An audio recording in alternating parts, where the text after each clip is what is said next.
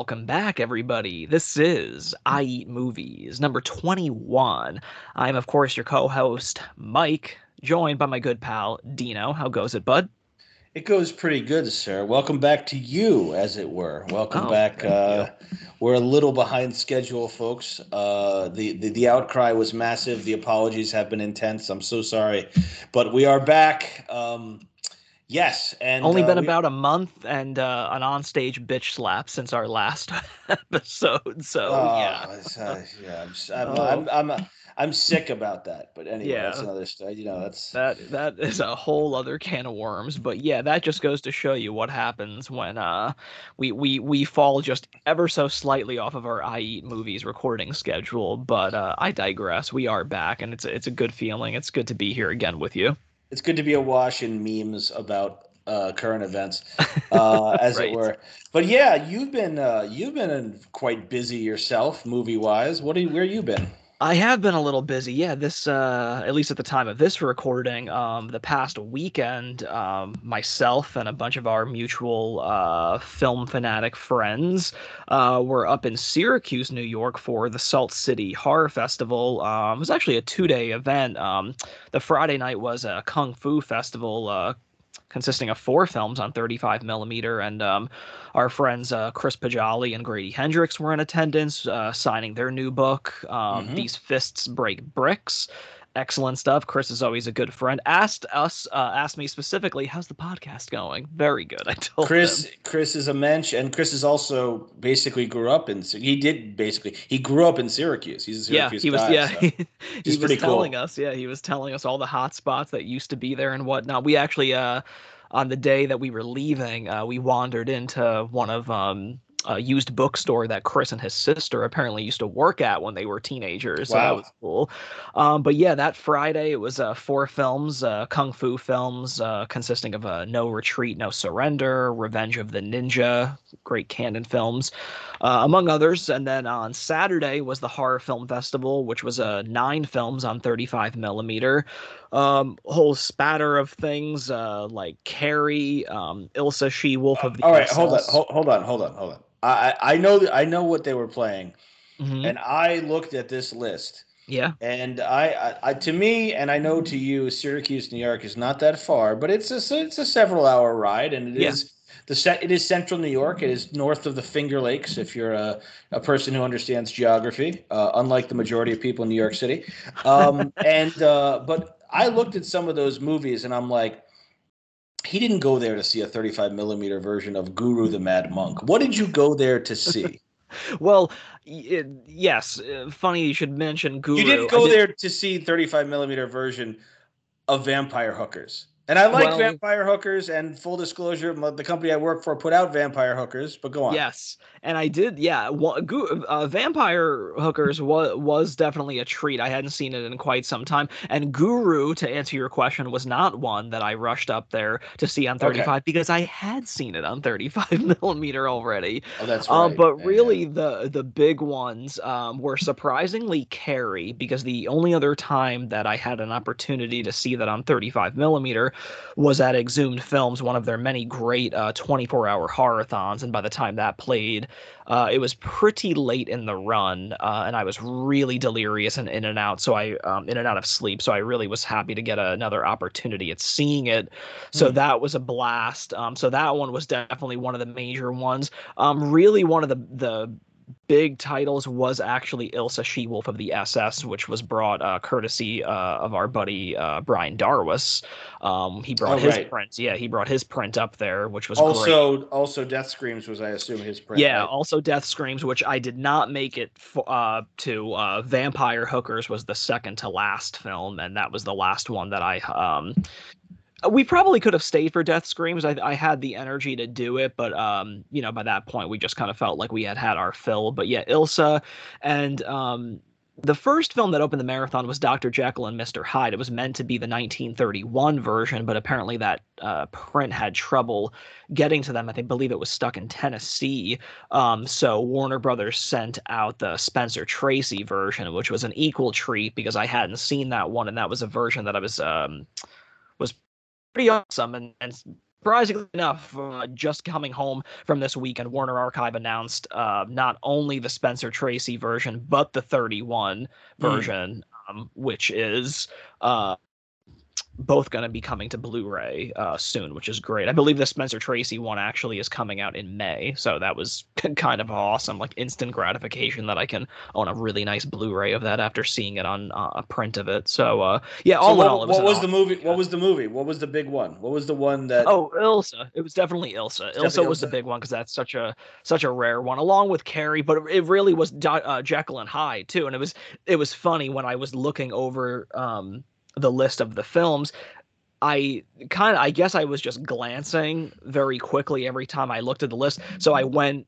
um, almost under the assumption that it was the Spencer Tracy one, only to realize the week of the show that it was the 1931 version, which I was fine with because I hadn't seen that one either. So mm-hmm. the fact that like there was a little snafu the day before and it reverted to being the Spencer Tracy one, I was like, oh, that's what I kind of wanted anyway. So it all sort of worked out. That's nice. It's nice when that happens.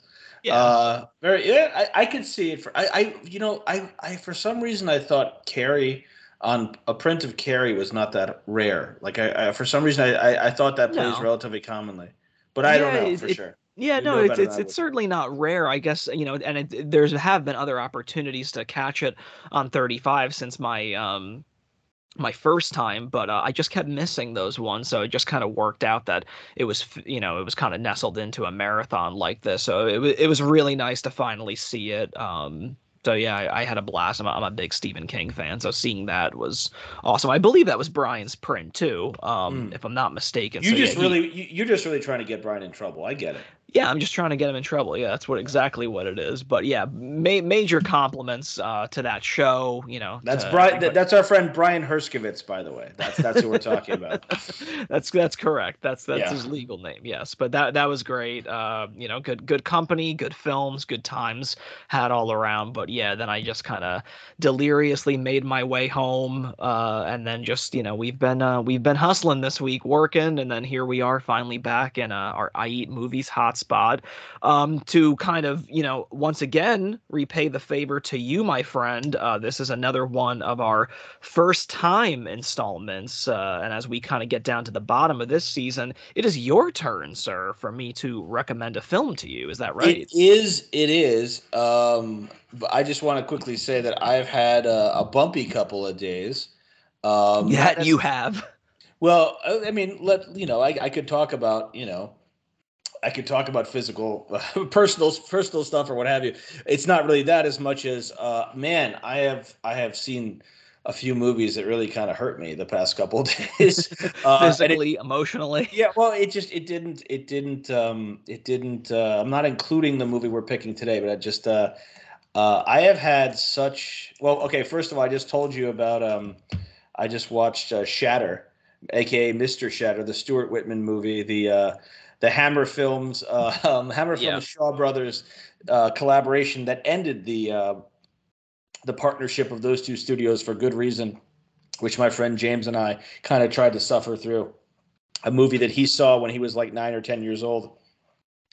Uh, probably dubbed into Spanish on Peruvian TV, and he's like, "Oh yeah, I'd like to see that again." And uh, and, and it was uh, I like to think I can watch a lot of stuff and deal with a lot of stuff and you know maybe get inebriated and laugh my way through something but it was it was a slog. And then I followed it up with another one. And you know one of my favorite things uh, I want to I want to say um, I'm very excited about once again say something about work. Uh, very I'm very excited about the uh, the OCN partner labels especially um, these are partner labels of OCN Distribution, uh, connected to Vinegar Syndrome, uh, especially Canadian International Pictures. Uh, yes. I have not yet seen their new one, which is a compilation of French Canadian movies, the new French, the, the, the other French New Wave. But I did watch um, the Ernie game and I really enjoyed it. Uh, I am a big fan. Um, I am a big fan of uh, Canadian tax shelter movies, and I have had a really yeah. good track record with them. And that kind of changed the other day uh, with a movie that's either oh. known as Mr. Patman or Crossover. There Oh. are two reviews of this. See, by the way, folks, uh, Mike is a terrible influence because when we started, I really had no tolerance for Letterboxd, and now I'm going to quote to you how many reviews there are on Letterboxd for this fucking movie. Um, there are two reviews of it, and one of them is my dad and his mustache were in this movie. Effectively, it's uh, the two Oh. like one line reviews. Um, so this is a John Guillermin film who has been covered here on I Eat Movies. Mhm. Um, and apparently, this movie was supposed to be directed by John Huston. That changed. Someone else filled in, and I just don't know what the hell happened. It's a James Coburn movie where he plays a uh, night a, a, a night shift nurse at a mental ward who is slipping emotionally and mentally himself. And um, Intriguing. it's not. It sounds good. Uh, it sounds good, and you know, I try really hard, despite my my my clear role here as the as the cranky critical guy of the two of us. I try really hard not to be negative about this stuff, but this one was like a real head scratcher. This was really like the wow, they had 10 pounds of drama and they put it in a three pound bag. Like they, they, it, it just it didn't work. It, it didn't work, and it's a shame because I can James Coburn, I'd like to think is a guy I could watch like tying his shoelaces and still enjoy Sure. it. But um yeah. And uh well, all right. I let's uh let's just say I I, I like uh, I like the, the the the Mike McPadden saying he'll never tell anybody not to see a movie. I'll never tell you not to see Shatter. I'll never tell you not to see crossover. But there's a moment in this movie where James Coburn um dramatically uh kills his beloved cat. Oh, and uh I am not squeamish about this stuff, but it's one of those like this did nothing for the story. It just happens. And it's very I understand it's supposed to have some dramatic value and I'm going off on the wrong movie right now, but man, I'm just like I I what did I you know, what did I I I mentioned to a a, a mutual friend of ours like I I I'm so traumatized by this movie not because, you know, this is a terrible thing, but like uh, to, to- not because like an actual idea of violence towards an animal is terrible. Of course, in real life it is. In movies, it's not quite the same because they're fake. But nevertheless, I'm traumatized because I was like, wait, did I miss something? Was there something like? right. y- y- can I blame myself for something that went? No, it's just Right. It's just uh, it's not a good movie. It was a bad experience, and I need to go back to like I need to watch like the Silent Partner or something, or one Yeah. of the great, the many, many, many great Canadian tax shelter movies. Shit, I could watch Porky's. Uh, which, well, okay, that's, I wouldn't say that Porky's is great. It's good, but um, yeah. So I'm kind of in a. Pl- I, I kind of came to this uh, movie that we're about to cover from a place of like. I'm healing from certain wounds. As much as I don't like want to take uh, movies too seriously, I had some. I had some two real st- speed bumps coming up. Yeah. But yes, what Brian, what, what Brian, what uh, what Mike was leading towards is that we are going to one of our installments uh, of uh, the first time series, season two of I Eat Movies. This is now Dino's first time, and it's my first time with Jack the Bear. I was 12. My brother was three. Hi, boys and girls. Are you here for kids stuff? And dad was somewhere in between.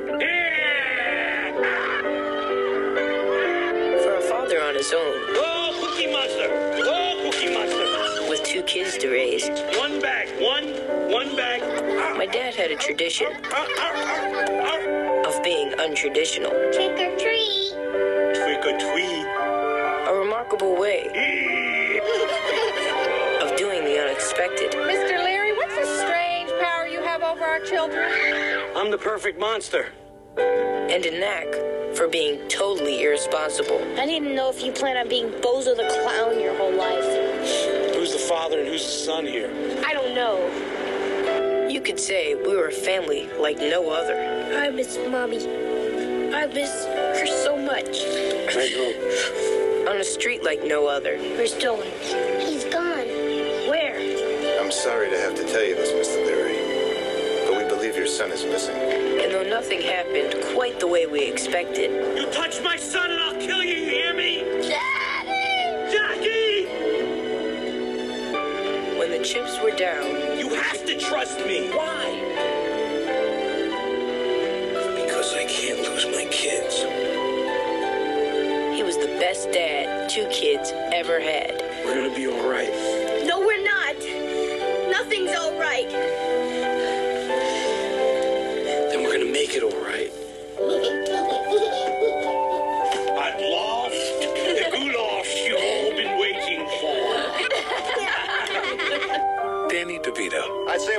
Watch what examples we set for the boys. I was planning to talk on that very subject right after the game. Jack the Bear. Indeed, 1993's Jack the Bear.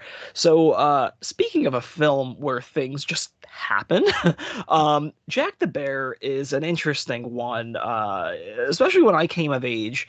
Um, as a as a wee lad, um, there were coming of age films that were emerging, um, specifically in the early '90s, that seemed very different um, from the you know mid to, early to mid 80s um, or even the 70s for that rather um, and the you know a lot of the films that i was growing up on at this time were things like 1991's curly sue uh, john hughes's very underrated um, final directorial uh, film that deals with a father and his daughter uh, being homeless it's sort of like a comedy drama but uh, you know, it, it's dealing with a very heavy subject such as homelessness.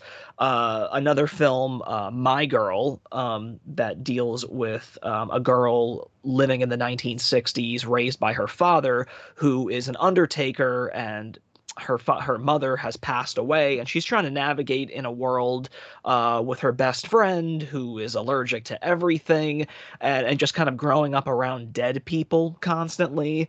Um, another one that my sister and I grew up really loving was 1992's Radio Flyer, uh, again set in a, in and around the 1960s about two brothers um, living and you know having this imagination um, that they use to kind of deal with the fact that they have a really abusive alcoholic father.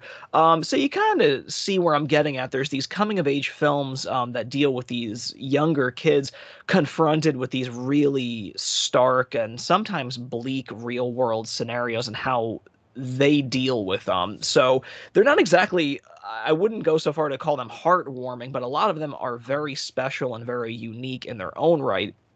And Jack I, the I want to throw something in here though. The the other context. eh, Okay, and so remember, folks, uh, if if you're actually paying attention to who the hell, who the hell we are, um, I'm sorry, but we are 10 years apart. So in 1993, I was I was in high school, and I was aware of these movies, and I knew, definitely knew people who liked these movies, but I was definitely not interested in a lot of this stuff. I was Mhm. somewhere off, like I don't know, playing with punk rock and hardcore and ska music and all this other stuff. And um, movie wise, I wasn't seeing too much stuff at this time. I don't think, but it certainly wasn't things that seemed like child movies. But I want to just just to flesh out what you're saying. Like I understand, I understand that you know, given our given our standard age difference of ten years, that these are important movies, but they're also it has to be said that they're also in this time frame of a very very developed um, 90s version of the past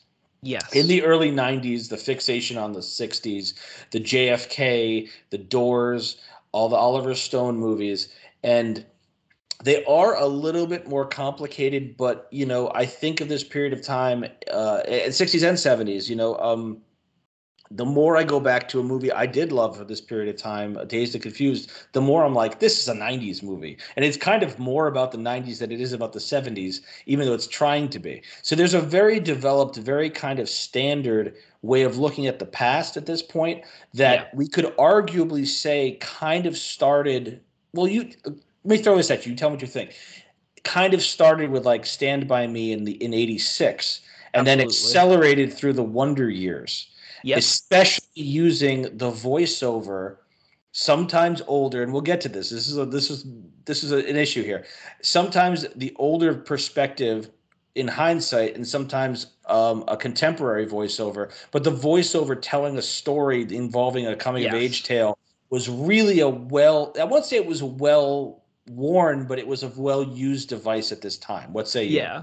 Oh no, absolutely. I mean that that that you uh, certainly hit the nail on the head with those examples. I mean, Stand by Me was definitely um, the forefather of those, and then right um, leading almost exactly to the massive success that was the Wonder Years, and and I I always use this as sort of like um, explaining it like the Wonder Years effect. This is something that leads uh, directly into something you know such as 1993's The Sandlot, which is mm-hmm. another 60s based film about local kids playing baseball um, at a local you know field and whatnot, and the same use of narration of the of a character looking back in hindsight at their youth and whatnot. So yeah, it's very much totally totally with those two. It, it just kind of it, it, became a formula so to speak. But um yeah it it's interesting because that that you know in hindsight I, I suppose now you can look at that and be like that was a movie from my childhood. And yes that was in the 90s but that was the closest um and really first introductions that we ever had to something like the 60s that is how mm. i you know came to understand what the 60s was and what it sort of represented to a lot of people. And of course that you know that comes through the filmmakers that were making them too. I mean obviously the filmmakers these were very personal films for them. So they were telling them almost you know sort of autobiographic you know they they weren't necessarily characters in the film, but they were certainly littering, you know, their own personal experiences and lives, um, you know, weaving them through these characters. So that's why I always take a lot from these movies because you definitely feel a very personal touch attached to them, although these sort of formulaic nods through, you know, from the Wonder Years and things like Stand By Me are there. But um it's very different. I mean, these films, um, like, like we said, they're you know, they're, I think they're. Uh, it's fair to say that they're dealing with a little bit heavier co- um, content than some of the other ones. Uh, you know, f- from the '80s that were definitely a little bit more livelier and more animated. But there was something about these films that, although they dealt with heavier subjects, I, I suppose that's probably what struck the chord with the ones that really gravitated them like myself and my sister when we were growing up but yeah they they you know i guess in hindsight i guess it's it's it feels peculiar that so many of these mm. films were made and produced because it's like every single one of these none of them would be produced now let alone by a major studio and marketed to uh, right this demographic so it it, it it, it they're special for two reasons now from obviously a nostalgic point of view but also from a uh, a point of view that like these are just films that certainly don't get made anymore unless you know you're an indie they studio. I agree with that to a point because remember that like again my age the age difference like you can contrast them with 80s movies, but you have to contrast them with the right 80s movies, I feel. You have sure. to look at, at 80s teen dramas, especially the early ones. Like yeah. this period of 90s films, it's very big budget. These movies made a lot of money. They're very post Spielberg. They're yes. very like and and I for me, you know, I think I've said before I got into like 70s cult cinema and especially black action movies towards the middle and end of the 90s like i was pushing it back whether i knew it or not against this stuff because it felt kind of formula but very very airbrushed for lack of a, letter, uh, a better term like there's uh-huh. a lot of it where like i'm like it's a little too maudlin and it's fast it's interesting to me to think about like the movie we're going to talk about tonight jack the bear which i promise we'll get to one of these days um, it, it, it's it's you know it, the director of it was also a, a, major television producer for at least one one TV series that I really loved, which yeah. was thirty, which was thirty something, um, and those spoke to me a few years before. I think at this period of time, despite like all the other stuff I was into and you know just the young prick I was at this period of time, being in high school, getting you know, whatever, getting in trouble, getting to whatever, um, the formula became a little bit cloying to me. So, like mm-hmm. a movie like My Girl, and I like I'm not taking, I, of course, I'm not trying to take anything away from your experience with it, but sure, for me at the time, a movie like My Girl, it was it was a little saccharine. It was a Mhm. little bit too much. It was a little too like I wanted movies to be a little bit more raw and a little bit more stripped down. I, I actually wanted a certain amount of 80s or 70s, early 80s or 70s texture to movies, whether I knew w- what I was looking for or not. You know, Mhm. like when this is not, this is basically around this time that I saw Shaft for the first time. And I was already like off and running uh, with my purloined uh, seven, with my purloined neighbors, uh, um, um, uh, thrown away playboys and penthouses Yeah. uh, from the 70s i was already like kind of fixated on like this 70s thing that seemed much more vivid and a lot less um i don't know manufactured i guess Yeah. is the word it's a lot less you know brushed and and, and so forth. A lot of these movies you're right they wouldn't be made today but there isn't an audience for them. There isn't an audience for these for you know for these coming of age movies. And and they do you know to be fair these are very much a part of like the baby boomer type thing. Like Yeah. this is the right time for the right age group to be looking back wistfully to a certain point of like okay the 90s are a time of change. Um they're not the 80s anymore and the 70s are really distant and this is that generation director wise kind of reflecting back right Right. Yeah. Yeah, absolutely. You know, it, it still just kind of throws me for a loop because yeah, you're right. These were all produced by major studios.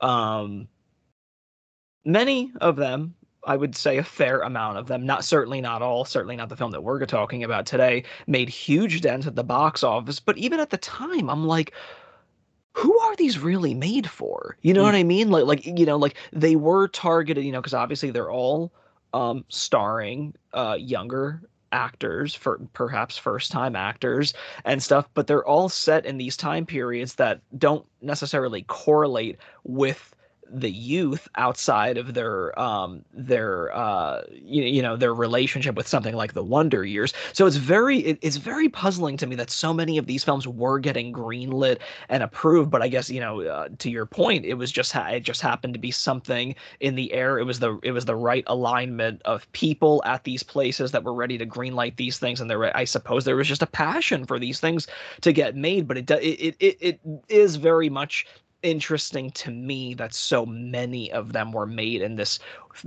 3 to 4 year window um Mm. that you know cover these times you know in the same era but you know it, it all everything seems uh it's like a circular motion of things where like you know these are all films about the past and i know i've talked about this on the show before but you know we're we're sort of living in that time period again now where we have a crop of filmmakers that are looking back um you know on their own nostalgia be it tarantino with once upon a time in hollywood or edgar wright who is somebody who did not live through the 60s but made a film like last night in soho a very nostalgia driven thing and then uh um, you know, Kenneth Branagh's Belfast or Licorice Pizza or something, you know. So Mhm. there's there it's always been there in cinema where there's this temptation um, within filmmakers to kind of go back to their roots and their own nostalgia to explore stories that can be told. So I, I like them.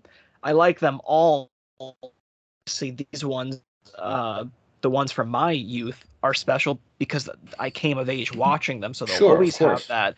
So, but it's just it's always fascinating to me that there's just you know there's always a, a need to kind of re, you know re, um, resort back to our past for some of that magic that we we had back then. So I, I'm always fascinated by that. So oh well i mean I, I i totally look i i totally agree i've been interested in nostalgia since i was like 10 years old but like two other Yeah. just two other quick things before we get to the movie uh, and i'll try to make them brief um a i think it's hard for it's harder for us to understand now but i think there was a palpable awareness. No one used the word millennium in the 90s uh, uh, until the very late 90s uh, Yeah. but i think it was a palpable understanding of the fact that we were in the last decade of a century and a millennium.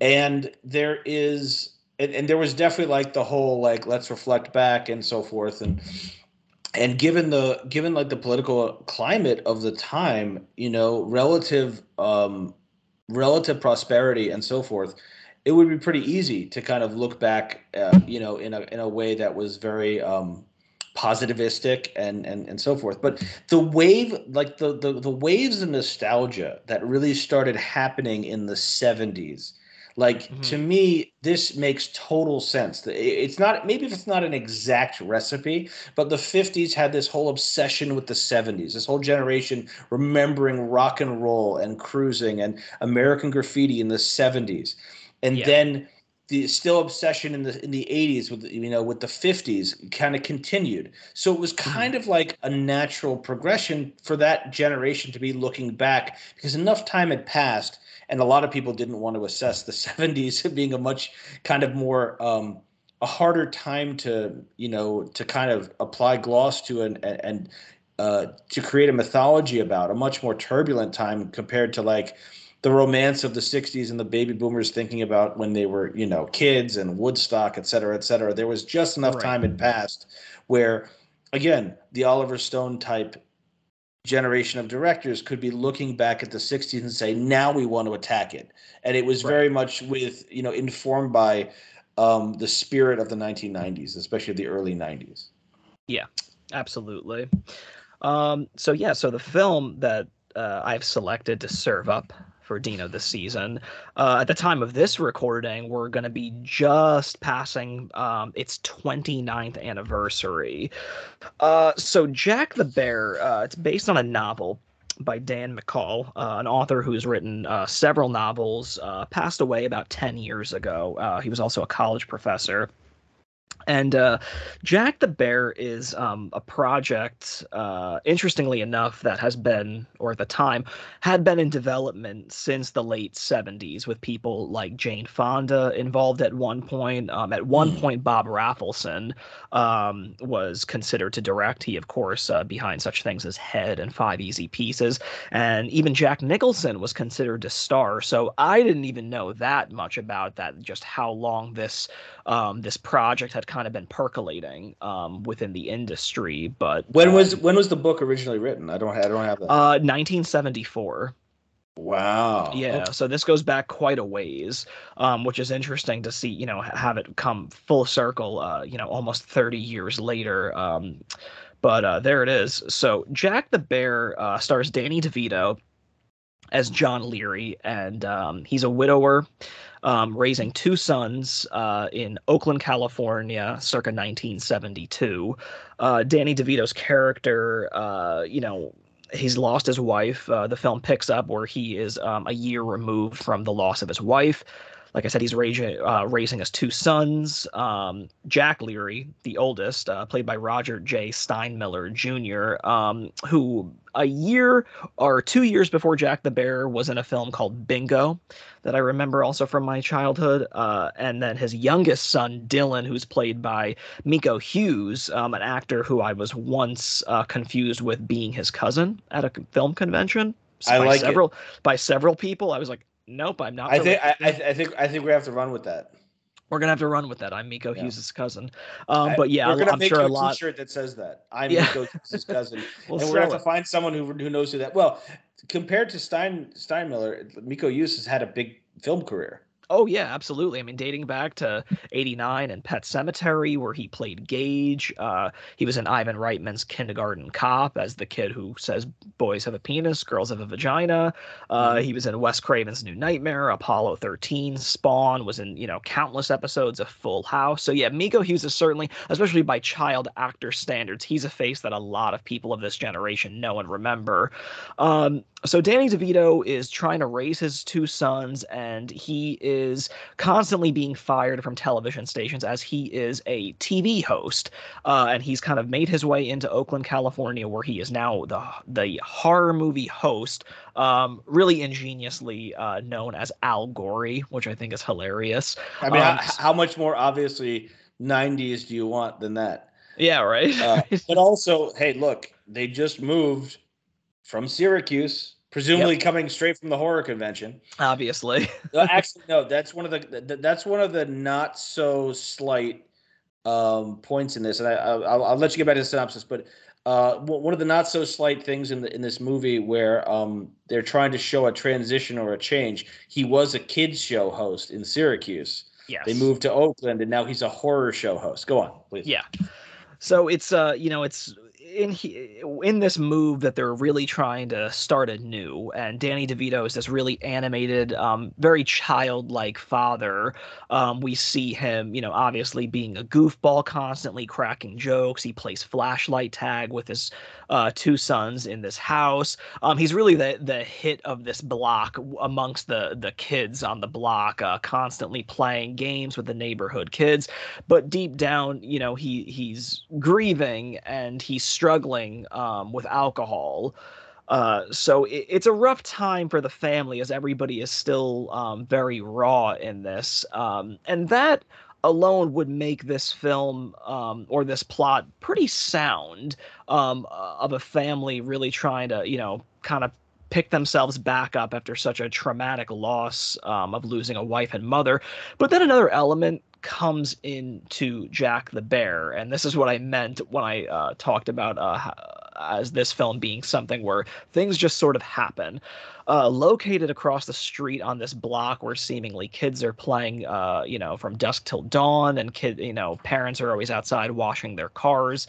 Um, there is a neighbor who is played by Gary Sinise, uh, who plays Norman Strick, and at this point in time. Um, Sinise was a relatively new actor. Uh, he had only done um, very brief roles, and uh, you know, the year before this, he played um, the role of George Milton in Of Mice and Men, uh, and of course, everybody would have go on to know him a year later, uh, you know, infamously as Lieutenant Dan in Forrest Gump. Um, but yeah, I I did not really realize that Sinise's um, career really started right around this time period. So he plays um, a handicapped neighbor uh, from across the street who, lo and behold, seems to be uh, a neo Nazi. No, wait, wait, hold, hold, hold on, hold on, hold on. It's, uh, uh, he, it's not. That's not made clear quite yet. Not uh, quite yet, but be, there's to something. Be, to off. be fair, to, to yeah, be fair, to be to be fair, but yeah, he he's just kind of known within the you know by the neighborhood kids as sort of like the the creep of the block. Yeah, he's uh, he's you, you basically know. he's kind of positioned early on as like the Boo Radley of the neighborhood because yeah. he, he, likes to he likes to perfect. sit. Yeah, well, that's the original. See, one of the things like I, you might be getting a little ahead because like that's not made clear at all in the beginning. But he's a guy who like smashed his leg in a car accident, who likes to yes. sit outside with his big mean dog and uh, and and every single day he washes his like totem car in the driveway that he can no longer doesn't have an engine in it, but it's like this figment of his yeah. past that he's totally attached to, and he is the scary guy in the neighborhood.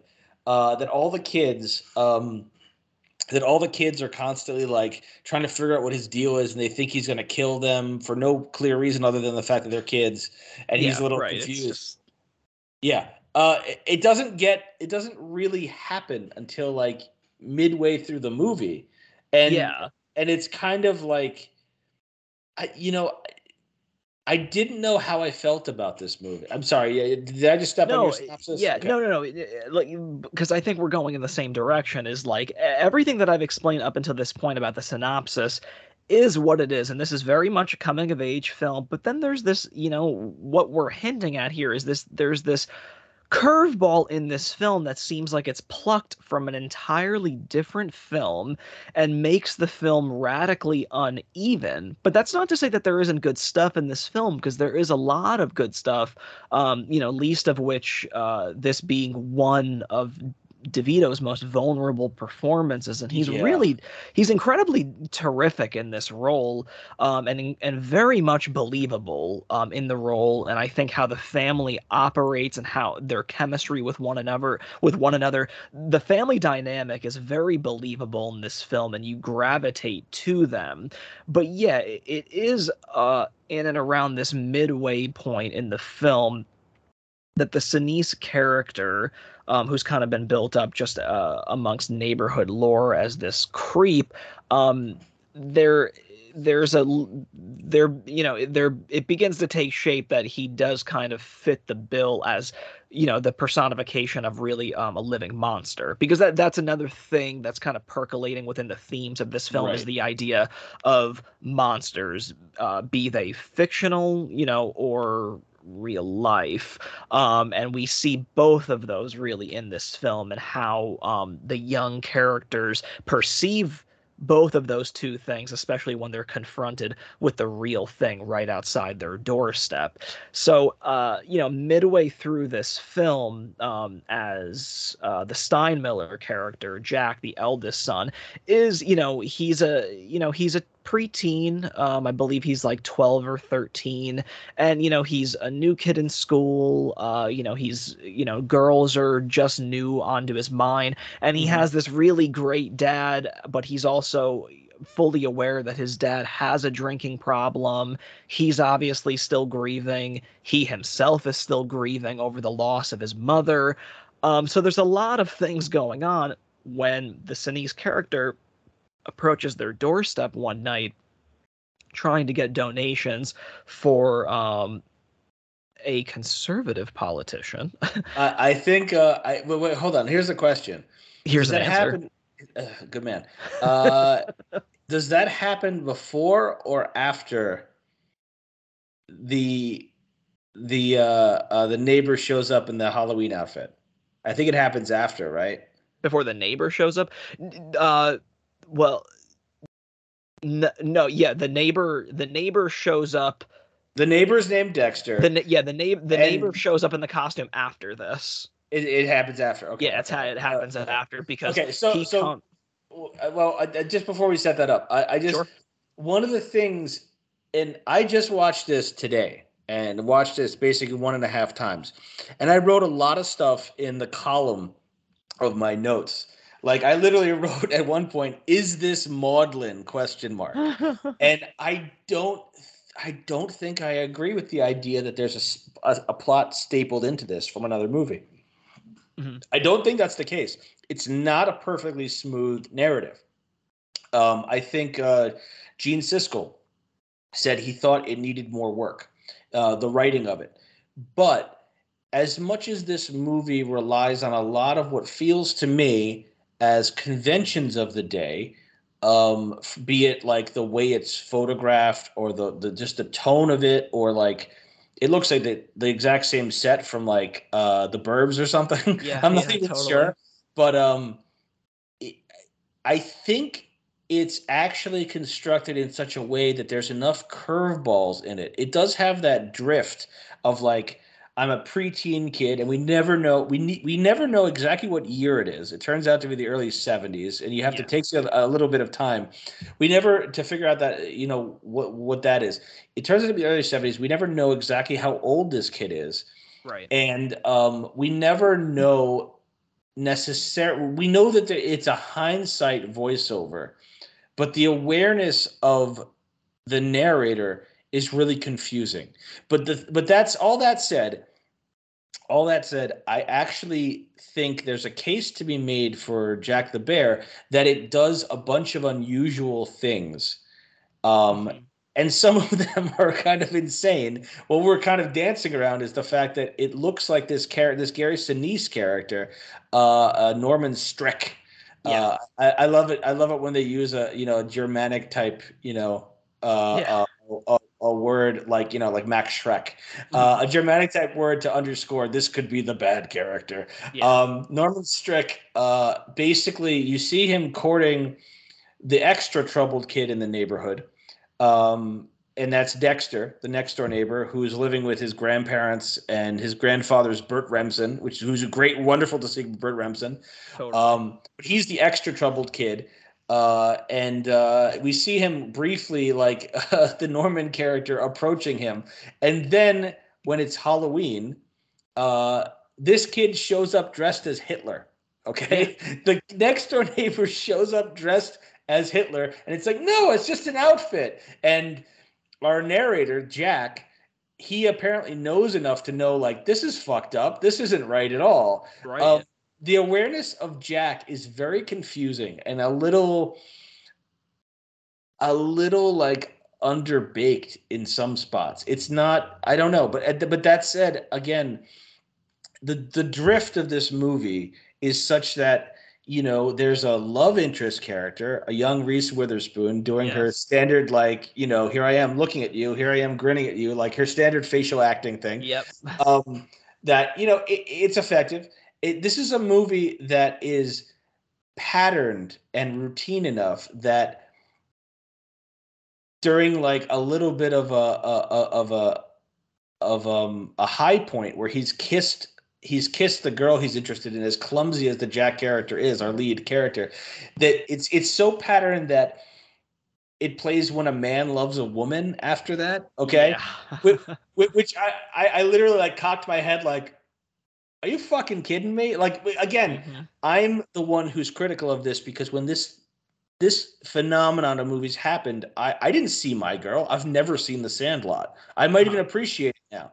But at the same time, when it came out, I had zero interest. Right. And it's like, but I, I basically said, really? When I met really, like I was Yeah. having the, I was having the flashbacks to the point at which I stopped watching The Wonder Years because it came, it was way too sugar coated for me. Even Right. the dramatic parts seemed sugar coated to me.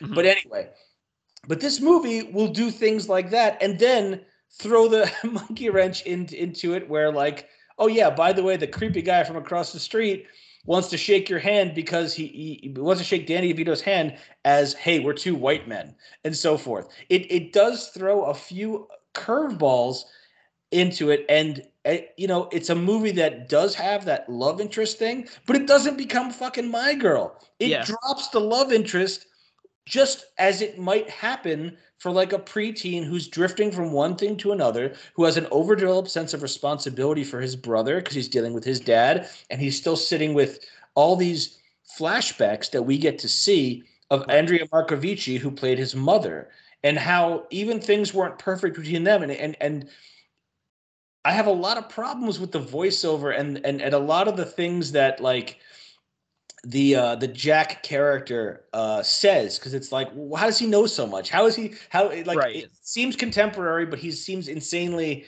at times insanely like more aware. right. Uh, but all that happening, there's still enough with this movie that does kind of work. Yeah, I I, fu- I fully agree with that assessment, and and I will be the first one to say that I think I had um a slightly higher um remembrance um or reverence for it before revisiting it. It Mm. has lessened, I will say, because it's much easier to cite out the unevenness of this film.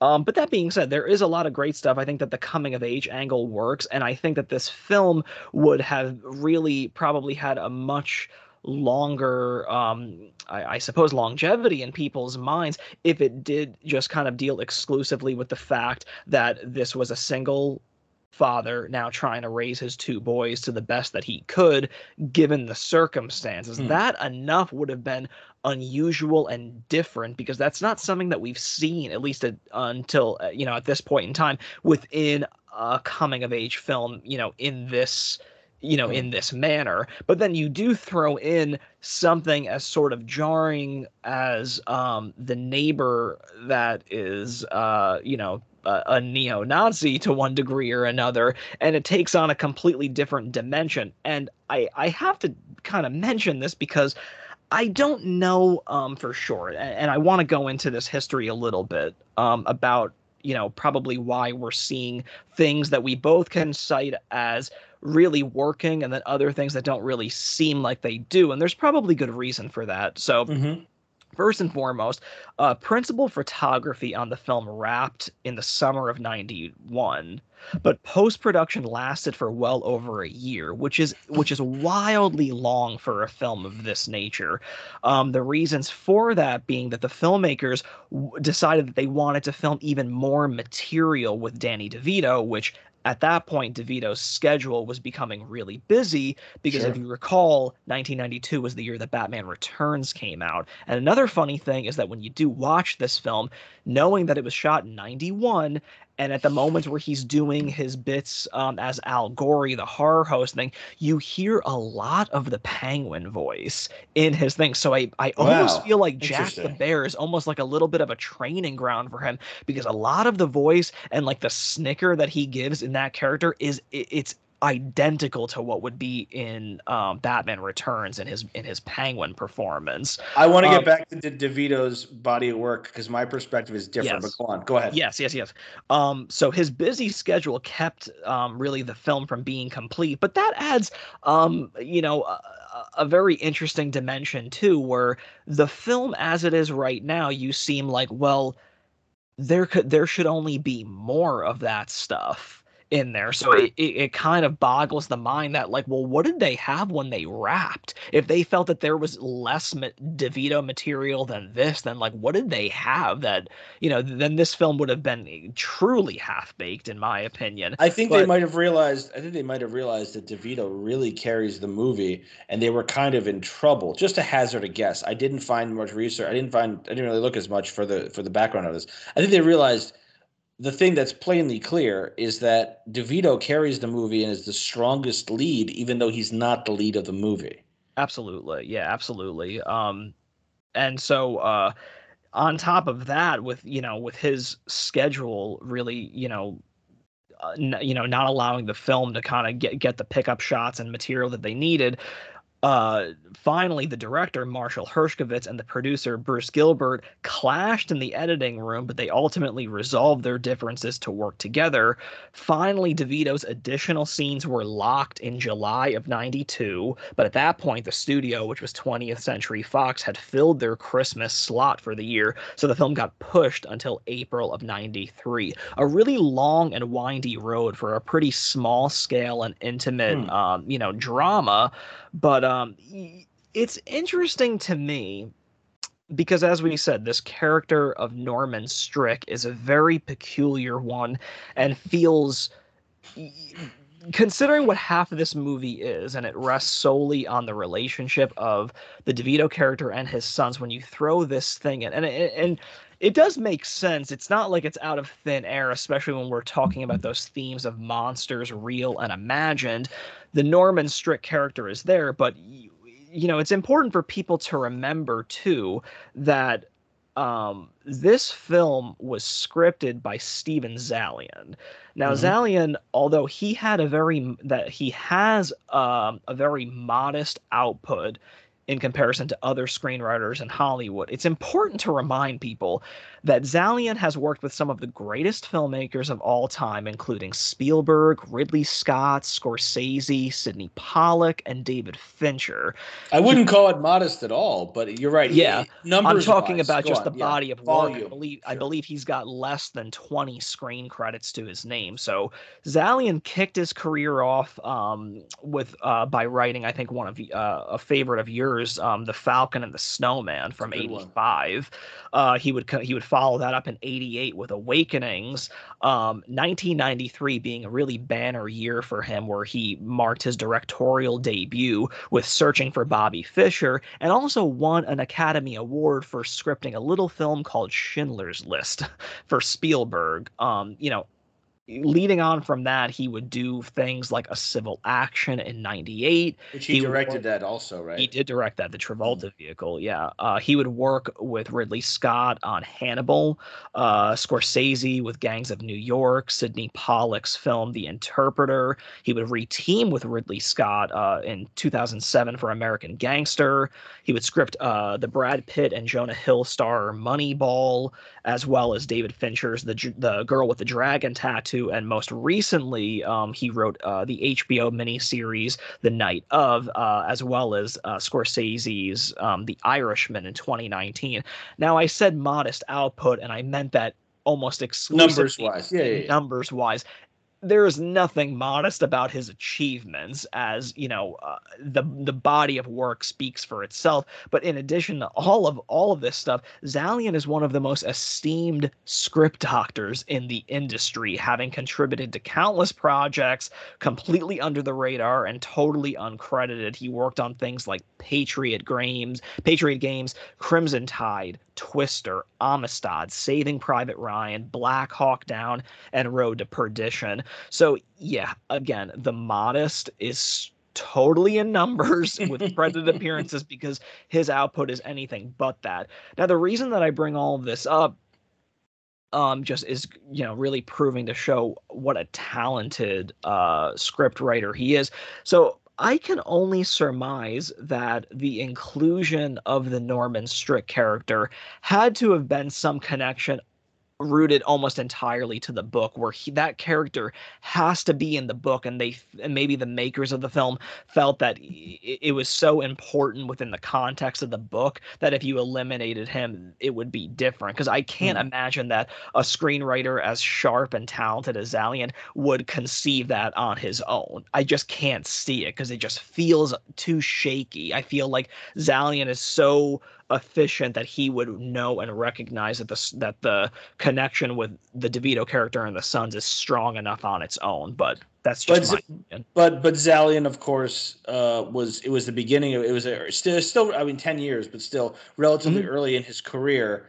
Yeah. Um, and I'm sure Herskovitz was a much had a much more clout at the time. I I think that's really interesting what you said because I think the idea of compromise, uh, the idea that the two of them compromised, probably explains a lot of. It's not a staccato uh, vibe to this movie, but it's a little. It's weirdly heavy-handed in spots, but I think I can see how if the two of them are forced to, you know, decided to compromise. There's a bunch of things that kind of fluctuate in tone, but I don't know. You know, to me, uh, you, you, before we started recording, we were talking about um, Siskel and Ebert. You know, uh, Ebert liked this movie a lot, gave it a thumbs up. Uh, Siskel gave it a thumbs down, uh, mm-hmm. which I think is interesting. I think, I think this movie is very ambitious, and I think it did pull it off, but it did so narrowly because it relies on a lot of heavy-handed symbolism. Like, I mean, tons of fucking symbolism in this yeah. movie. Uh, yes. You know how do where do we even begin? Um, the uh, the turmoil begins one day when the construction the construction crew crew shows up and things start to change and there's even a and scene nobody the, knows why they're there. Yeah, the, the whole the, street. The Reese has... Witherspoon character is like you know what happened? We, no one knows. They just showed up one day. Uh, uh, so they have this suburban idyllic home and and and there's this great repartee which i think really feels right uh, about all the kids in the neighborhood. They spend all this time in the bushes surveilling other people just like you know Kids. That was the element where I'm like, I see what Mike sees in this movie. Yeah, like, totally. Like I understand, even if nobody is ringing, running, uh, uh, you know, someone's house, I understand what you know what appealed to you with that, and I think that works quite well. And it is made clear to us this you know these kids just moved there and it's actually said to us in the voiceover that they have to learn the neighborhood they have right. to learn the way the neighborhood works as kids and a lot of things in this movie seem to flow from one thing to another with the attention span appropriate for a kid roughly the age of what Jack is. But yeah, the, the symbolism is like, okay, so the, there's a construction that's brand new up front. There's a suburban idyllic house in the middle uh, on this street with all these other houses, and you get all the interplay. Art LaFleur ma- plays one of the neighbors.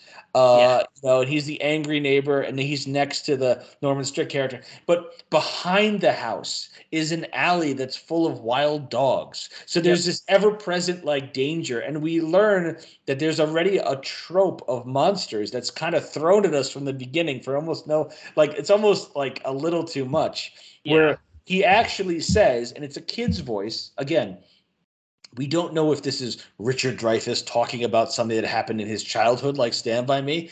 This is a kid's voice. This is the, this is the Robert Steinmiller, Robert J. Steinmiller Jr. voice. So it's like, is this contemporary? Is it the next year, perhaps? Um, but he he knows so much, and he repeats things that his father said in such a sagely way that's a little confusing. But he starts off with the idea of my dad's on TV. He's the horror movie host, and again we open up right to classic Universal monster movies. Yep. And again, I'm like, this is Mike. This is exactly right. the kind of thing, and it's and, and it's cozy at that point. But the idea that there's a constant fear, whether it's monsters, whether it's something more psychological, this alley of wild dogs, which I it's not totally ridiculous. I've heard of that. That does happen in certain cities where you do have like a pack of wild, you know, of feral animals. Right. Um, but it's behind the house and it's and it's a constant threat and there's even a scene where a very angry uh, um, jack uh, punishes his brother by putting his brother really close to the wild dogs, you know, at the fence and so forth. It's it, it relies on a lot of things that are really not subtle in trying to drive a point home.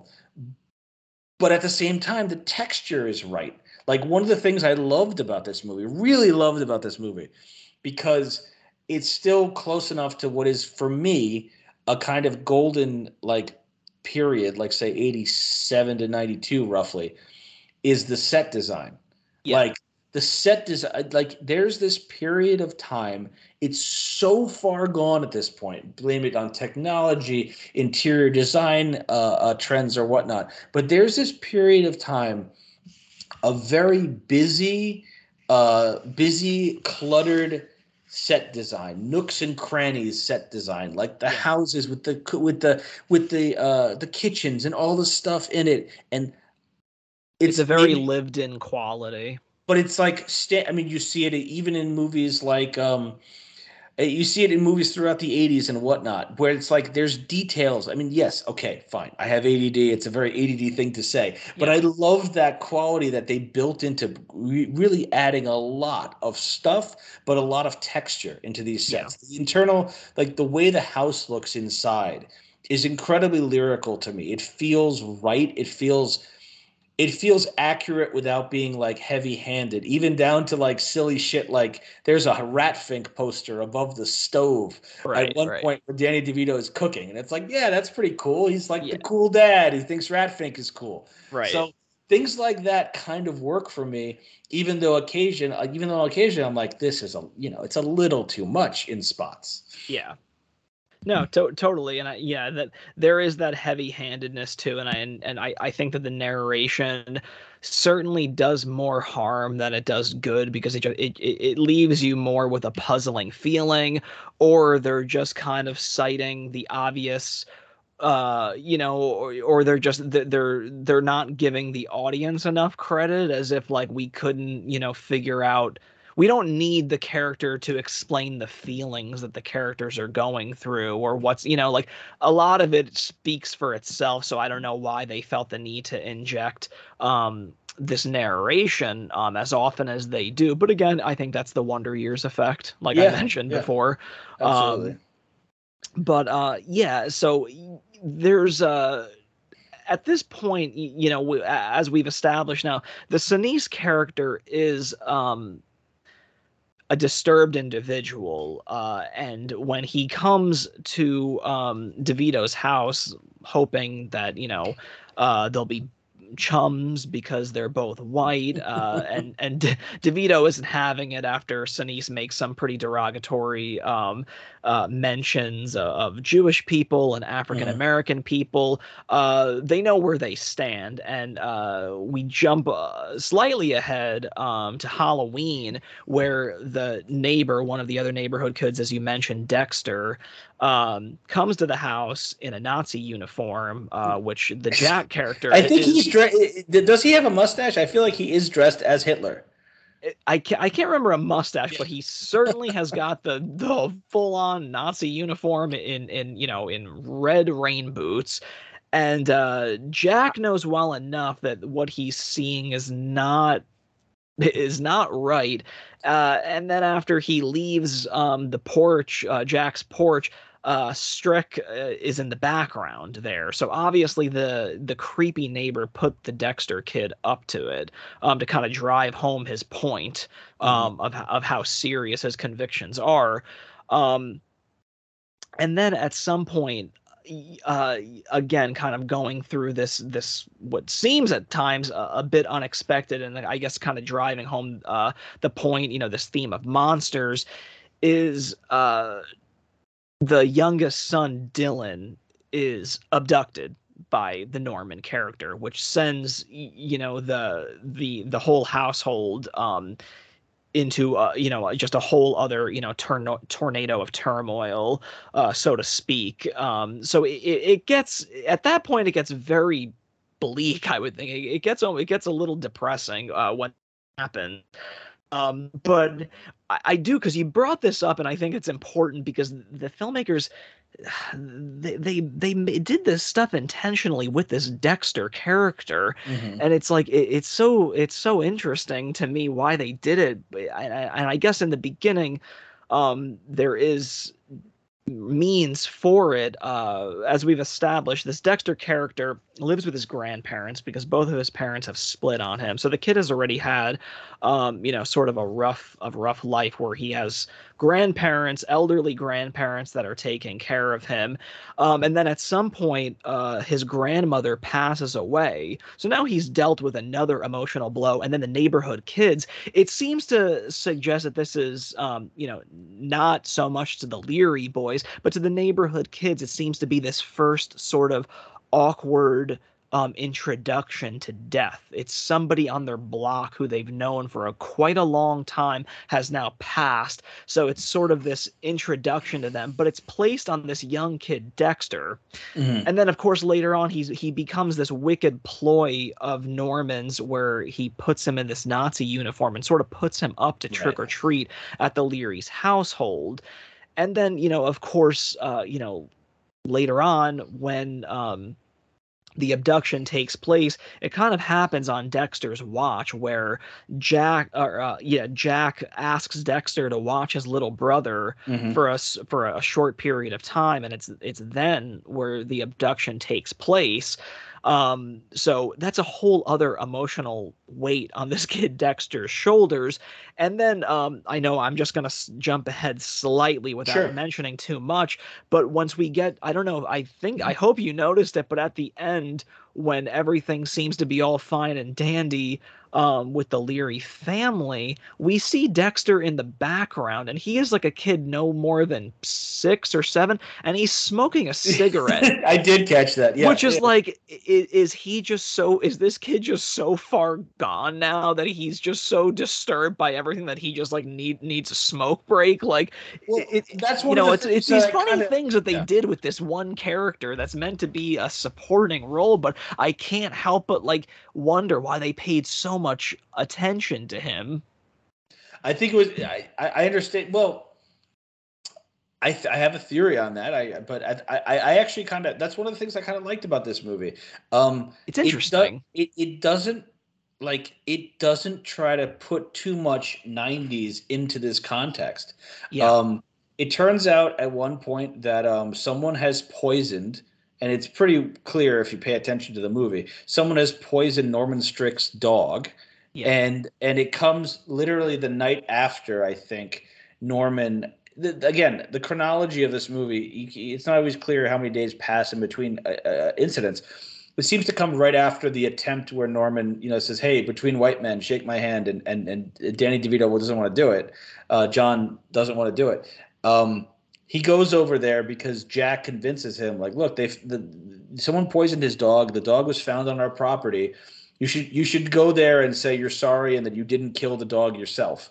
Um, right. and and and and when when again the sec for the second time in a row a handshake is not reciprocated between the two these two men devito actually says look it's not my style i didn't kill your dog if it was me i would have shot him Mhm. um it's like there's a certain edge to this that makes sense in a 70s way it's only in spots to be fair Yeah. in a 70s way that wasn't a 90s way i thought i did catch that i'm like oh that's that's pretty funny but it, it's it, the, the kid is now smoking but I think the Dexter character is the more tragic one because Yeah. we're trying to see they're trying to illustrate and maybe this is one of the more subtle things in a movie that's often not that subtle but I think there was an effort to put things in there was an effort at layers in this Yeah. um, I think because he's lost his mother and his mother dies. Oh, did you catch this? It was the, the, this is an interesting piece of dialogue Mhm. that Jack knows that Dexter's mother, which is actually his grandmother, I think, has passed away because he shows up like, looking like an angel, looking like a girl. He says, Yeah. just like, what is that? Like, what is that? Like, and it, and, and like a lot of things in this movie, it's dropped. Like, it's not like it's just said and whatever. And it, it does switch to a flashback on Jack on Jack's part, and the J- Jack's flashbacks I think serve, you know, they serve their purpose.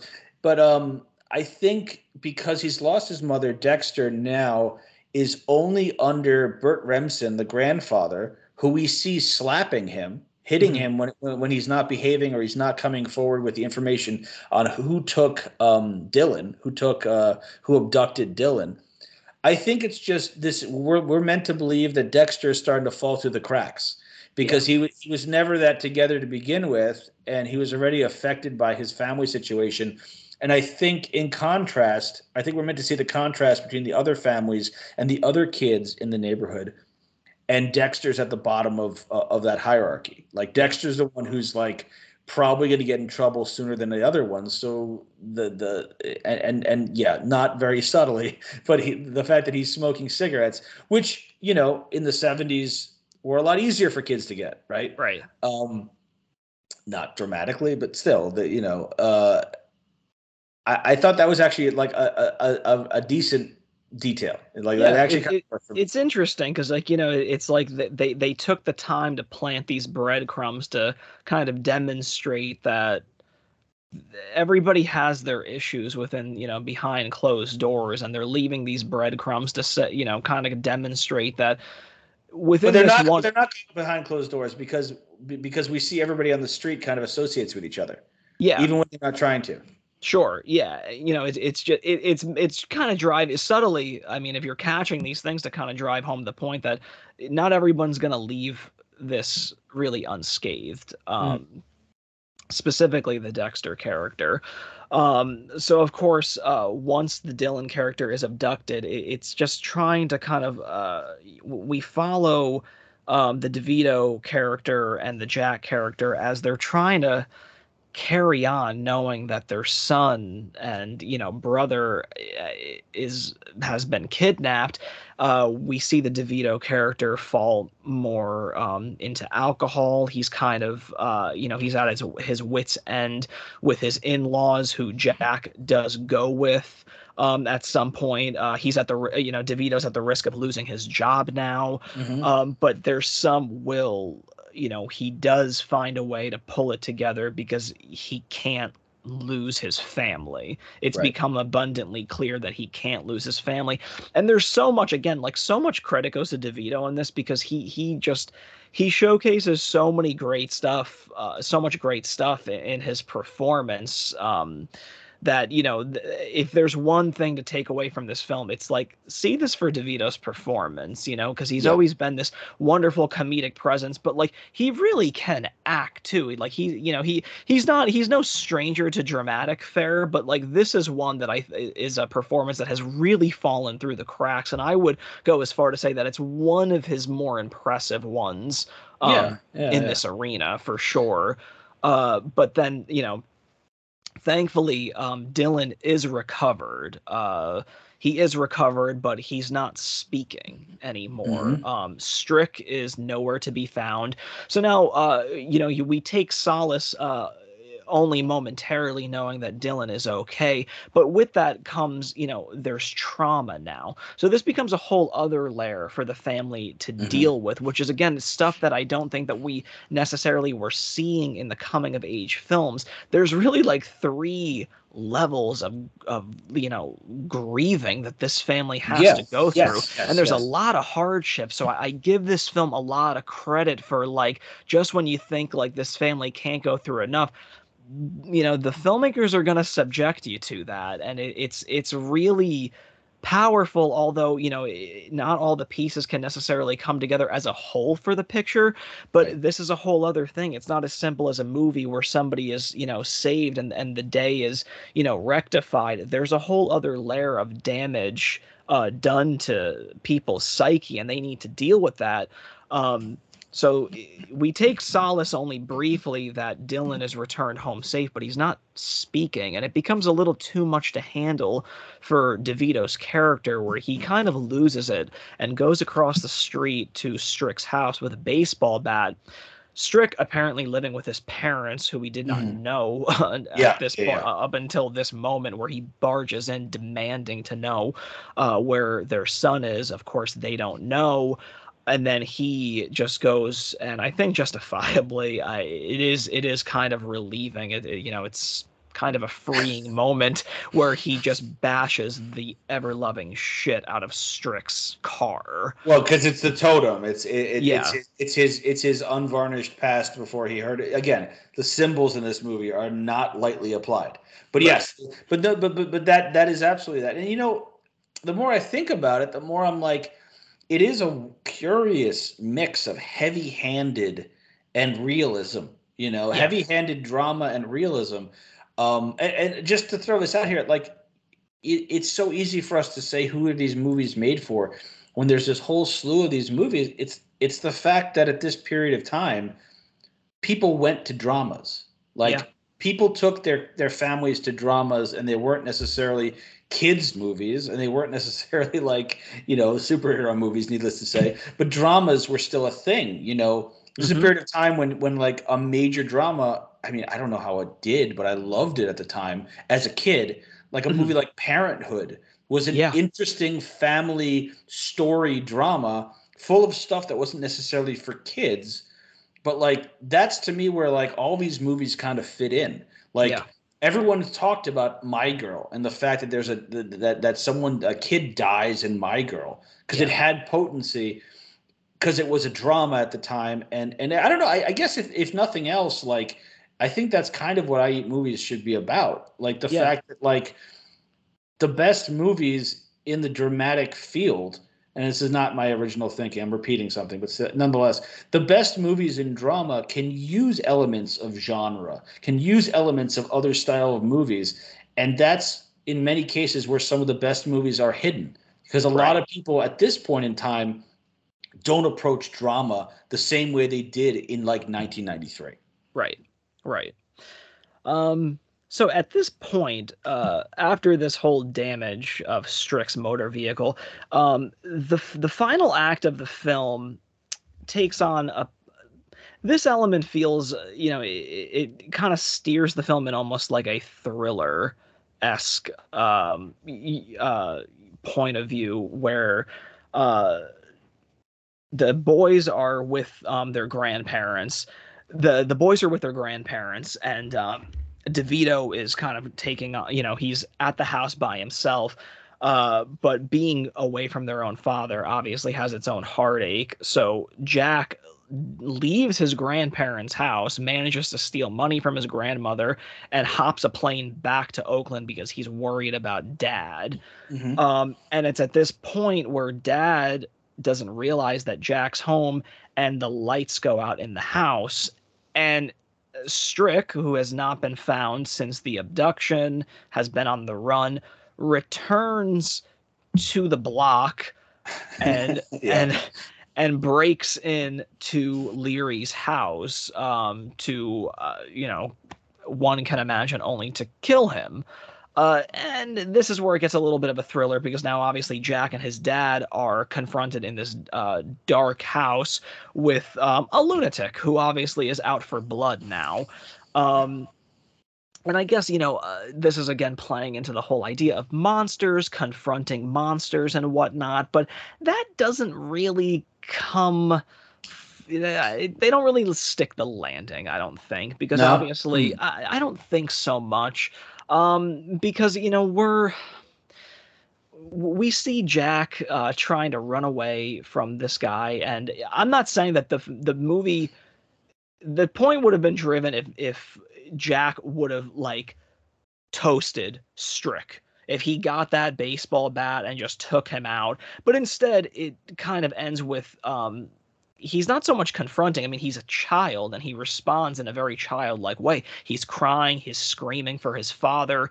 They're uh, they're on a tree limb together, and uh, Strick loses his balance and falls in onto the other side of the fence where the wild dogs are and is killed uh, due to that. So you know, it's it's an interesting thing uh, where you know so much of this film is about confronting monsters, whether they be the monsters inside ourselves or you know out there in the real world. So that ending is sort of peculiar to me because it doesn't really it doesn't really do much or say too much about what Jack learned or, or like you know what was expected for his character arc at that moment um I just feel like that ending feels a little silly. The whole idea of the Strick character coming But, that, back. but that isn't the ending, though. it isn't the ending, but it's supposed to be like this payoff moment where you know the, the monster has been defeated but Right. i don't know I, I just it doesn't feel that it just it, it i i kind of felt like on paper they probably had the idea of like this is the moment where this is going to happen and this is the sort of emotion that we want to people to feel but i don't Like think it was Like they had to close that subplot, basically. yeah, like they had to close that because it would have seemed like silly if they didn't. But I, you know, I strongly argue that it feels silly that Strick would come back. Why would he come back? You know what I mean? Yeah. Like, wh- like he let Dylan go, obviously, or he really just let him to hopefully die on his own, you know, in the woods or whatnot. But it just Mm. it just seems a little too like Hollywood and not in the Right. good way. if Yeah, you get my drift. I no, I see that. I see that. I, but, I mean, I can understand someone needing resolution on that whole story because, like, the guy kidnaps the kid and then just disappears. And you know, what movie would it be if that never, you know, like it makes more sense to me that that the Reese Witherspoon character disappears than Yeah. it does that the Norman Strick character disappears. But um, yeah, no, I, I hear that, and I, I I- I think I think there's a you know again, it's a little bit it shows its ambition in a way that is occasionally like a little tough, a little tough Yeah. to watch. But I, I, I don't know. You know, uh, you- going back to what you're saying about about the whole idea of like the monologue not necessarily working. Maybe the best part of the movie. I don't know. You know, like I think that there is some buildup in this that does work. Maybe the best part of the movie uh, is is the the closing, which is no voiceover Mhm. uh, uh, no voiceover, and it's and it's um it's John and the two boys still struggling with uh with um with Dylan not speaking uh after this traumatic after yet another traumatic event in his life right. um uh because at the beginning of the movie the kid is actually asking where his mom is you know like so Right. clearly he's not he's not uh he's not totally aware of what's what has happened to his mother having been killed having died in a car accident or what have you um i do want to say uh again like I, I- think this movie did pull it off but it really seemed close at some points yeah, I, I i think this is just skin of its that- teeth. yeah, not to hammer home the dramatic thing too much. There's a there's there's a tearjerker scene at the end of this movie, and it worked for me. Okay, Mhm. I, uh, like Sure. I, I, I, it was affecting, um, and uh, I do want to say a couple things. Um, again, I think this speaks to our generational divide again. Um, to hammer on that, uh, talking about Danny DeVito, um, for me, like I definitely saw Batman Returns, and I I remember like the hype with Batman, the '89 Batman, and and so forth. and Oh, I was real, I was relatively into that, the Bat Dance and the Batman T-shirts being ubiquitous and and so forth. Uh, but um, just looking at DeVito's ca- career, you know, I have two movies. eh, eh, There, there's stuff in between, I think, but there's two movies that really stick out to me. Uh, what for two very different reasons. Um, to me, maybe the best thing he ever did, maybe, uh, is the War of the Roses in '89. Um. That's a great movie, and it has aged super well. And Danny DeVito directed it. On top of that, but I look at that movie from '89, uh, and the other one for a totally different reason is Other People's Money, which I haven't gone Mm. back to in some time. Um, here's the digression. Uh, I was walking home from school in 1990 or I guess 91, uh, and I walked. I was about to walk over this bridge over a highway uh, that I walked over all the time, and there was a fucking film crew there down the exit ramp. Okay, and this Wow. just so happens to be at the border of New York and Connecticut, and uh, I diverted because I'm like, well, what is going on here? This is the middle of the suburbs, and there people don't film movies here. What they had done is, uh, and this is the, the New York side of the border, they had constructed a sign that said, I think it was well, it was either "Welcome to New Hampshire" or "Welcome to uh, Vermont." Okay, and Mhm. it deliberately obscured the "Welcome to Connecticut" sign. That was the real sign. Okay, there's a Uh-huh. whole film crew there, and me, this annoying kid with a backpack, who's like, "Well, you, what's going on?" And I actually asked somebody in this crew, and it turns out this is like an interstitial, like, tw- like five second, 10 second part of this movie. Uh, I'm like, what is, what are you guys shooting? What is this? What is this? And he's like, uh, he goes, it's a Danny DeVito movie. I'm like, uh, okay, all right, fine. Um, and it was literally a scene of a car driving up this, driving up the, uh, going northbound on this highway, and then the point of view watch, you know, hits the, follows the car until the car passes, and you see the sign after the car passes that says "Welcome to New Hampshire." Okay Uh-huh. uh, that that's deliberately blocking on an active normal highway. It's not like they shut down this highway. It's just like one car limousine, I think it was. Uh-huh. And in the middle of all this, and I'm just watching this because I'm like, I've never seen anyone shoot a fucking movie before. Uh, I, you know, I'm 12, like 12 years old. Uh, in the middle of this, um, I think it was like a Chevy Nova. Okay, in the middle, like 10, 15 feet from where the cameras were set up on the end of this ramp. All right Uh-huh.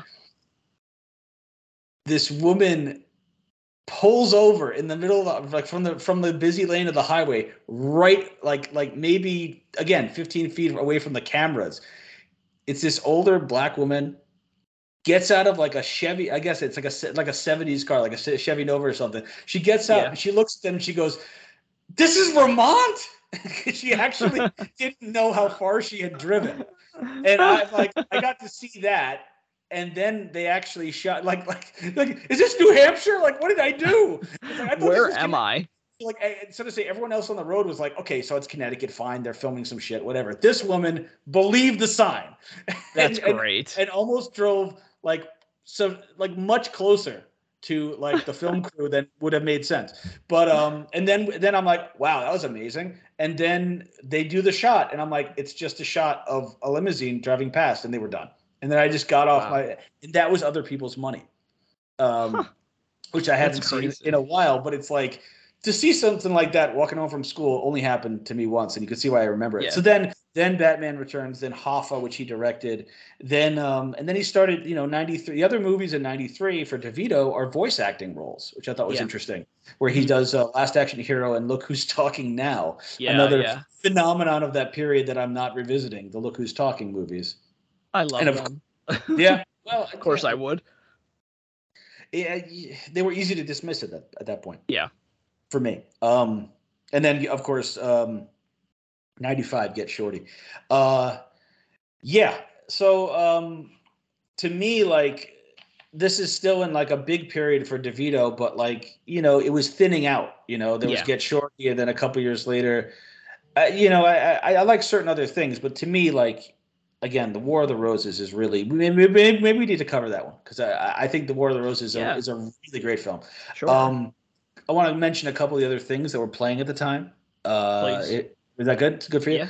Um, just looking at some of the other things, uh, again, like a pretty decent spectrum. Uh, the Crush was playing at the time. Uh, the Un- Unforgiven, um, probably the first Western that really landed for me. Uh, Teenage Mutant Ninja Turtles, the three was Saw out. that in theaters.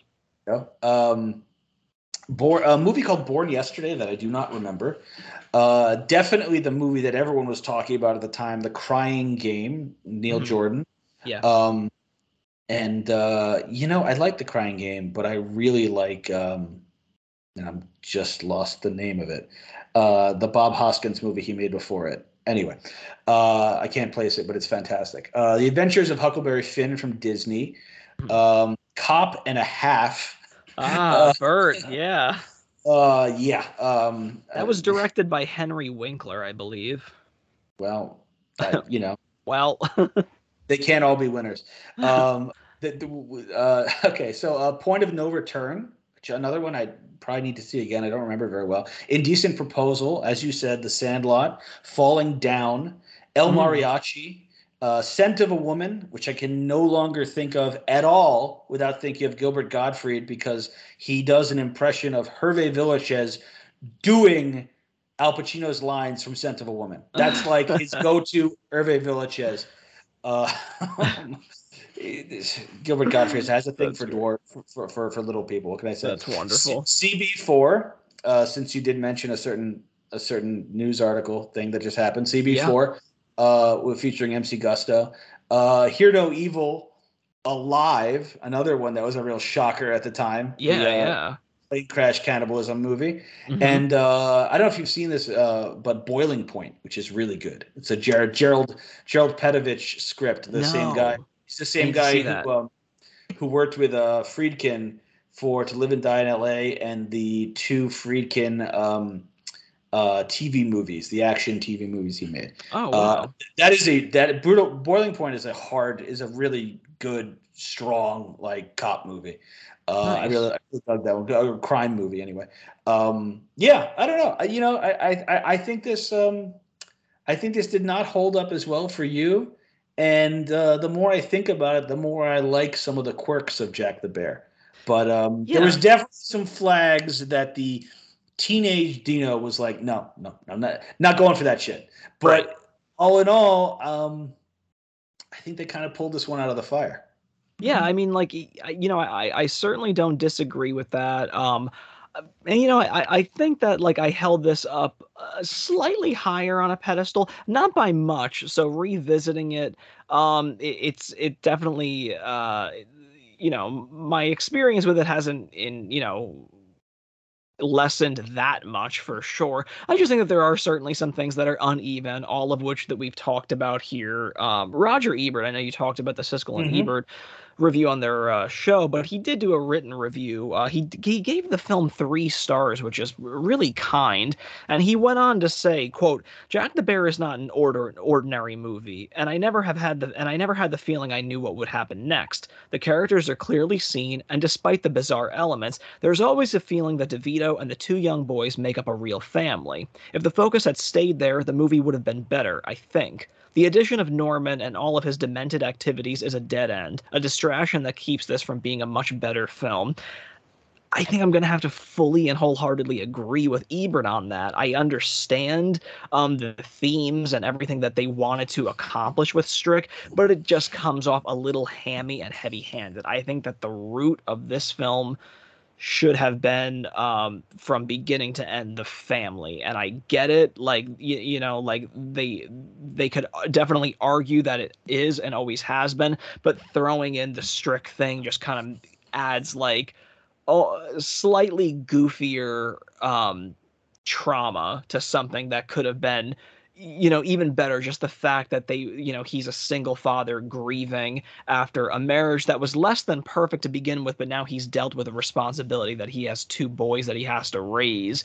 Um so you know like like you said this there's a lot of great stuff in this film and i think that it's very ambitious at times and it does go for it um definitely and just you know just barely makes it but you know what it does do really well is that again it kind of showcases DeVito doing a really wonderful performance. And again I'm I'm glad that you talked about it too. The production design is really wonderful in this one. It's that real lived in sort of quality that um you can tell a production designer really you know enjoyed getting into the minutia of Mhm. these people's lives and stuff. And that does not go unseen with viewers like you and me and i'm sure people that listen to us. So i think that people are going to take a lot from that. So again didn't hold up at quite as strongly as i remembered. I think that it is a decent enough film and one that i think makes pretty good um you know statements on growing up loss and grief so i think it does all of those uh pretty well I want to throw a quick uh, little bit. Uh, just the um, Marshall Fine uh, film uh, critic. He actually made a good point. I think, again, um, it's DeVito's movie, but it's he's not the lead. Uh, but Stein, he basically said Steinmiller is a shade too actorish, and that really resonated with me. I think Yeah. it's it's very telling. I don't think Steinmiller's a bad actor, but it says a lot that he. I think he did a couple movies in '94 and then was not heard of movie or TV wise until like the 2000s. He might have done some uh, some composing and maybe a little producing later in the 2000s, but I think he did mostly stage, which makes a bit more sense. He's given a lot of work to do here. And this the way in which he does it makes me wonder if the casting could have been better with somebody else. But like you said, this is a period of time. You know, you got Reese Witherspoon, you got all these other people um, who became established actors doing their first child roles at this period of time. So it's it's kind of kind of common. It's kind of makes Yeah. sense for that period of time.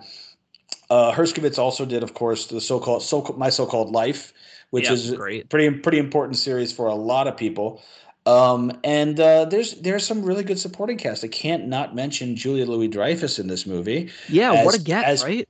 as Peggy, um, the uh, one of the um, um, assistants or producers, I guess, on the show, uh, on uh, um, DeVito's um, horror TV show, which has so much charm to it. There's so many little bits. If you like Yeah. that kind of thing, where he's like, where she says, "Oh, I, you know, I found." Uh, I found this movie uh, to, to DeVito, and DeVito's like, "Yeah, we'll play that on Friday with Doctor Sardonicus." Like, it has I loved all of that. Yeah. it has a lot of that like texture that's well it's written well enough that people will understand this is a, a, a horror show midnight horror show host for regular tv of the time it's um it's very it's got a little bit of that charm of something like say matinee that was popular at that time where they were like thinking about that period uh, of horror and, and and and genre film um glowingly uh i do want to quickly i mentioned art lafleur uh, who I like a lot. Uh, good character actor. I confuse him often because he looks a lot like Beau Starr. Um, yes. Mike Starr's brother, but Art LaFleur is his own is his own um, his own thing, of course. And uh, his wife, he's Mr. Fesslinger. His wife is played by Lee Garlington, who um, I think is uh, I want to say she's underrated. She's also kind of a chameleon actor uh, because what like a year before I think in uh, one of my all-time favorite movies, maybe one of the best movies of the '90s for me, Sneakers. She Yeah. plays she plays a um a like uh foreign or Czech or Russian uh uh visiting doctor with a heavy accent who seduces um one of the characters. She he seduces uh I can't remember the I, I can't remember who, who who who the actor is, but anyway, she plays Mrs. Fesslinger in it, and she's just it's nice to see. It's one of those people it's nice to see in this. There is some good Totally. supporting supporting uh, roles. There's some uh, some some good little. If you if you have an eye for some of the minutia, for some of the stuff in the nooks and crannies, um, like I like how, as much as uh, we're meant to see the grandparents who live in a much more affluent Los Angeles compared with this, you know, more middle class uh, Oakland where where the family lives. Um, we're meant to not like them to some degree, and Jack doesn't really like them. And there's scenes with him playing chess with his grandfather, but they make the point that these th- th- that the grandparents were named in the blacklist you know Yeah. like like that was a nice little like oh wow you know and and, and there's Yep. you know there's a little bit of that information in there there's a, there's an effort to kind of flesh out a certain amount of things that again a movie that isn't trying as hard as this one is probably wouldn't bother and Right. um and those you know again i've watched this 1.5 times uh but still a lot of those things kind of stuck with me and and and, and you know I, I think this one i think this one's a keeper um but as we as as as we hear it i eat movies always say it's like flawed movies are sometimes the most interesting ones and this one is far it's far from perfect but uh, if you're going in expecting a great Danny DeVito performance, a man, as you said, I totally agree with you, a man whose range I think is uh, underrated. Um, you're going to get a hell of a good DeVito performance here. Awesome. Well, I am very glad that you took to it. Uh, this was, um, you know, we did have another one in store that I was going to suggest, and we had a little bit of a, a, a little bit of an internal miscommunication, but that one will still be on the docket uh, for next season, I believe. But um, yeah, I'm happy that uh, we did go with this one, and that you did take to it as much as you did. So yeah, really happy that you got to. Um, Might be a little tricky to find. I want to. It is out of print on DVD now. Yeah. Yeah, I want to thank uh, one of our guys who we thank every episode, but Mr. Ben Reiser for finding a um, somewhat less than uh, legal way of seeing this movie. But um, uh, yeah, I, I, I definitely think uh, I definitely I definitely got more. I, I got a good more a good dose out of this than I thought I was going to, especially doing my notes and being like, well, you know, what's what's going on here? What, what is this movie? But Right. Okay. Well, I'm at, uh, awesome, awesome. Very happy that I could serve you with something uh, worthy worthy of munching Yeah. on. So, uh, yeah. Oh, Mer- wait, wait, wait, wait. Waiting. Lest lest we forget, one of the most charming parts of the movie is the dinner. the dinner, of course, the goulash dinner. the Hungarian goulash. Uh, Yeah. I I love. You don't eat meat anymore, but still, I love I love goulash, and I refuse to spell it any other way but the German way, even though it's Hungarian with an S C H. Uh, but yes, there's a really charming dinner scene where um, where Karen, the Reese Witherspoon character, is invited over for dinner for Jack for, for John's uh, famous Hungarian goulash, which Yeah. I, I I thought was you know which they're eating, of course, with with like egg noodles or something yeah. uh, which was which is um, one of the more like you know Peggy is there because J- John says uh, maybe we should invite someone else so she, so so so Karen you know this young girl isn't the only girl there and, and so Yeah. Peggy's there and it, it, it is the one like it is the one like pseudo familial setting of like everybody at the table and whatnot that shows a little bit of the again the range of what this family could be in a different setting and so yeah. forth and also they get to eat goulash. goulash, of course. I mean, who are we if we don't mention a goulash scene? What what kind of podcast would we be? Damn it. Um, but yeah, thank you for mentioning that because that that is a, probably the most charming scene in the film, and I feel like that's also a moment where the film really like captures its best rhythm too. Yeah. Honestly, it's great stuff.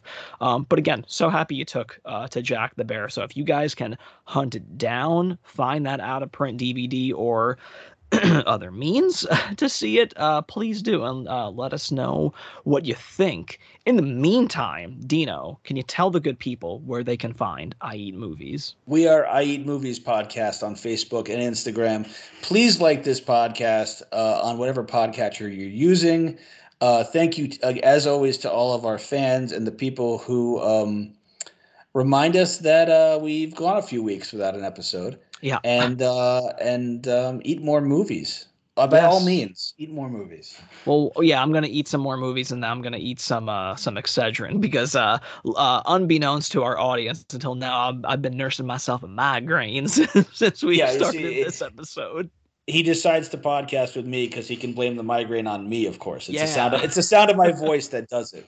So, thank you, ladies and gentlemen, uh, meine Damen und Herren, everywhere in between. And uh, it, it- and by the way, today is uh, Trans Recognition Day, so happy. it. It, it- ha- happy Trans Recognition Day to everyone who is trans, uh, they, them, etc. And um, we'll see you next time on I Eat Movies. Indeed, we will. Thanks so much, man. Thank you.